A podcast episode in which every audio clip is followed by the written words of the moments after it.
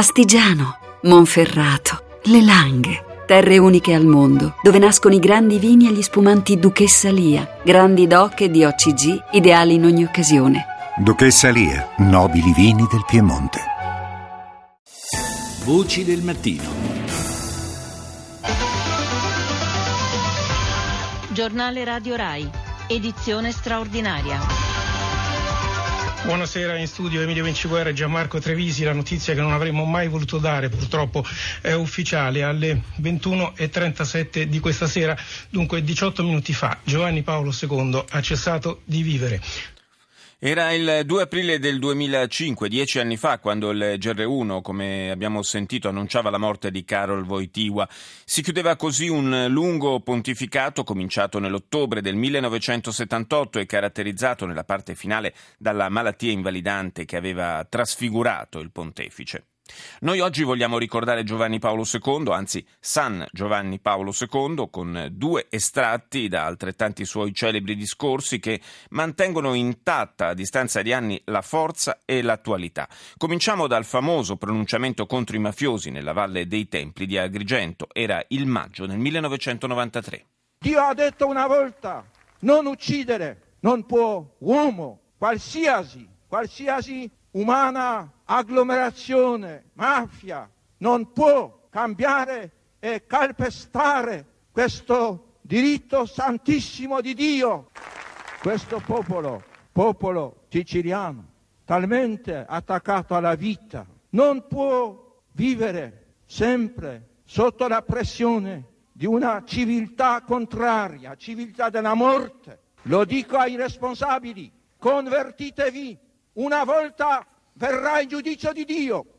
Sette anni più tardi, quando la sua voce era già segnata dalla malattia, Wojtyła si rivolse così ai giovani raccolti a Roma, a Tor Vergata, in occasione del Giubileo. Cari amici, vedo in voi le sentinelle del mattino in quest'alba del terzo millennio. Oggi siete qui convenuti per affermare che nel nuovo secolo voi non vi presterete ad essere strumenti di violenza e distruzione, difenderete la pace, pagando anche di persona se necessario.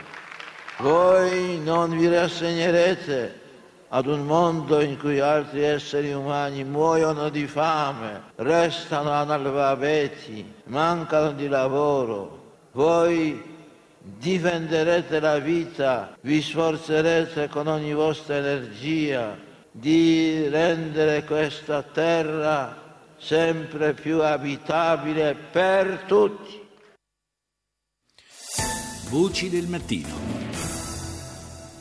Torniamo adesso all'attualità internazionale. In Nigeria, il vincitore delle elezioni presidenziali, l'ex generale Muhammadou Bukhari, nel suo primo discorso da presidente eletto ha teso la mano al rivale, il capo dello Stato uscente, Good Luck Jonathan, e a quanti militano nel campo politico avverso. But despite the rancor of the elections, I extend a hand of friendship and conciliation to President Jonathan.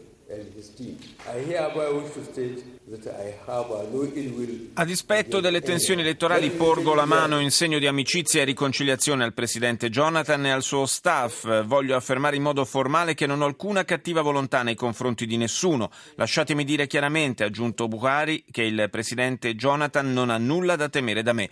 Possiamo essere in disaccordo su alcune cose, ma lui è un grande nigeriano ed è ancora il nostro presidente. Merita il nostro sostegno.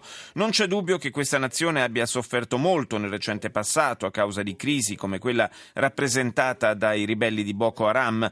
Non c'è dubbio che contrastare i ribelli sia un lavoro duro e impegnativo, ma, ha concluso il vincitore delle elezioni nigeriane, posso assicurare che Boko Haram conoscerà presto la forza della nostra volontà collettiva e l'impegno a portare più in alto questa nazione.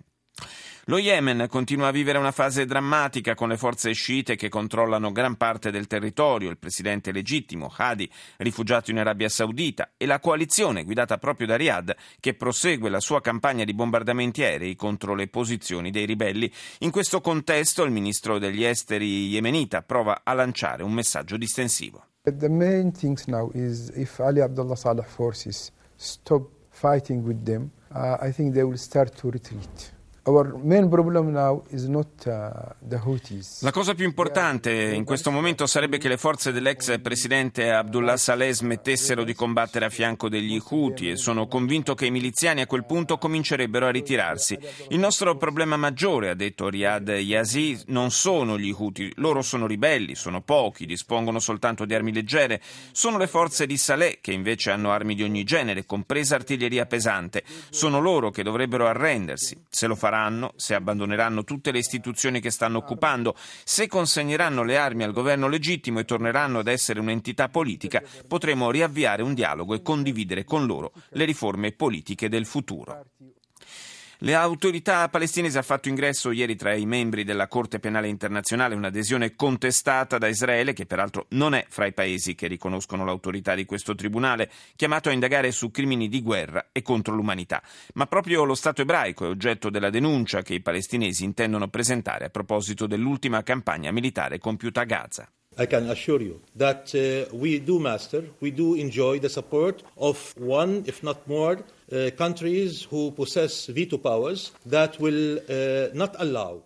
Posso assicurare, ha detto il ministro degli esteri palestinese Riad Al-Maliki, che godiamo del sostegno di uno se non più fra i paesi che dispongono del potere di veto all'ONU, e loro non consentiranno che il Consiglio di sicurezza interferisca nel lavoro della Corte o impedisca alla Corte di svolgere un'indagine ufficiale a proposito dei crimini commessi contro il popolo palestinese dalla potenza occupante israeliana. E se nel corso delle indagini, ha aggiunto l'esponente della A N P, la Corte arriverà a chiederci di consegnare qualche palestinese per interrogarlo o altro, noi non esiteremo neppure un secondo e lo faremo.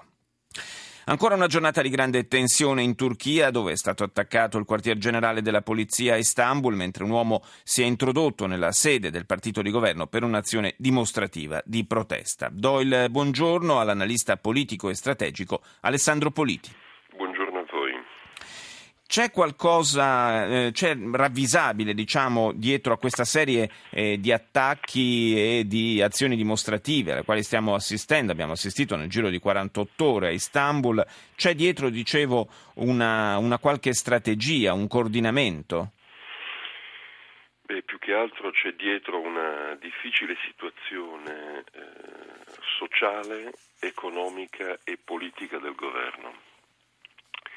Le cifre ufficiali danno la disoccupazione al dieci virgola nove, le cifre dell'opposizione eh, arrivano al diciannove per cento di disoccupati, il venti per cento secondo cifre ufficiali dei disoccupati eh, tocca i giovani, quindi è una situazione veramente critica dal punto di vista sociale, e la povertà in Turchia è un fenomeno estremamente serio, anche se poco conosciuto e sicuramente poco discusso sui media, eh, diciamo mainstream. Eh, questo permette anche a dei movimenti terroristici minoritari, eh, come quello che abbiamo visto che ha sequestrato il magistrato, di compiere delle azioni eclatanti. Diciamo che il terrorismo in questo caso è di questi gruppi di ultrasinistra, che peraltro conducono campagne da molto tempo, è un sintomo più che un, una strategia.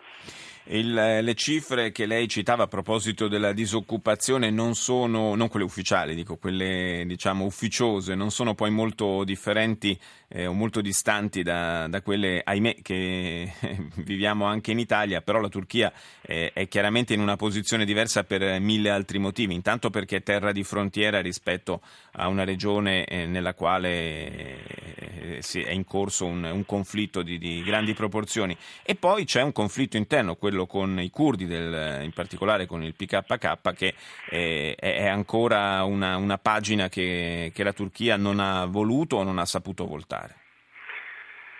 A parte il fatto che l'Italia continua a ripetere di essere sempre molto diversa dagli altri paesi, e questo è un mantra consolatorio, ma il problema curdo eh, ha una soluzione politica, e proprio il ventinove scorso, il ventinove marzo scorso c'è stata una lettera ufficiale di Öcalan dalla sua, dal suo carcere, che invita ad aprire una nuova fase politica con il governo e quindi a deporre le armi, nonostante vi sia stata una campagna ancora una volta sotto traccia ma molto sanguinosa nel duemiladodici.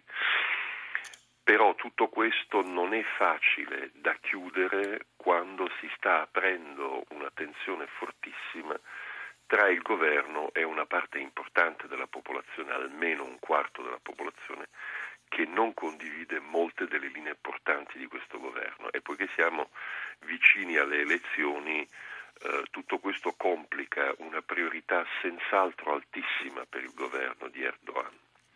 Ma eh, secondo lei, Politi, la, il governo di Erdogan eh, è intenzionato ad avviare delle vere trattative con i curdi? La presidenza di Erdogan credo abbia questo come obiettivo strategico, mm. perché se lo raggiunge, beh, eh, insomma, è un, è un successo politico interno fortissimo e certamente porta a due cose: a ridurre dei costi di guerra interna e a ridurre il peso eh, di apparati di sicurezza che solo da poco sono stati portati sotto un qualche controllo della presidenza e del governo Davutoglu. Grazie ad Alessandro Politi per essere stato nostro ospite.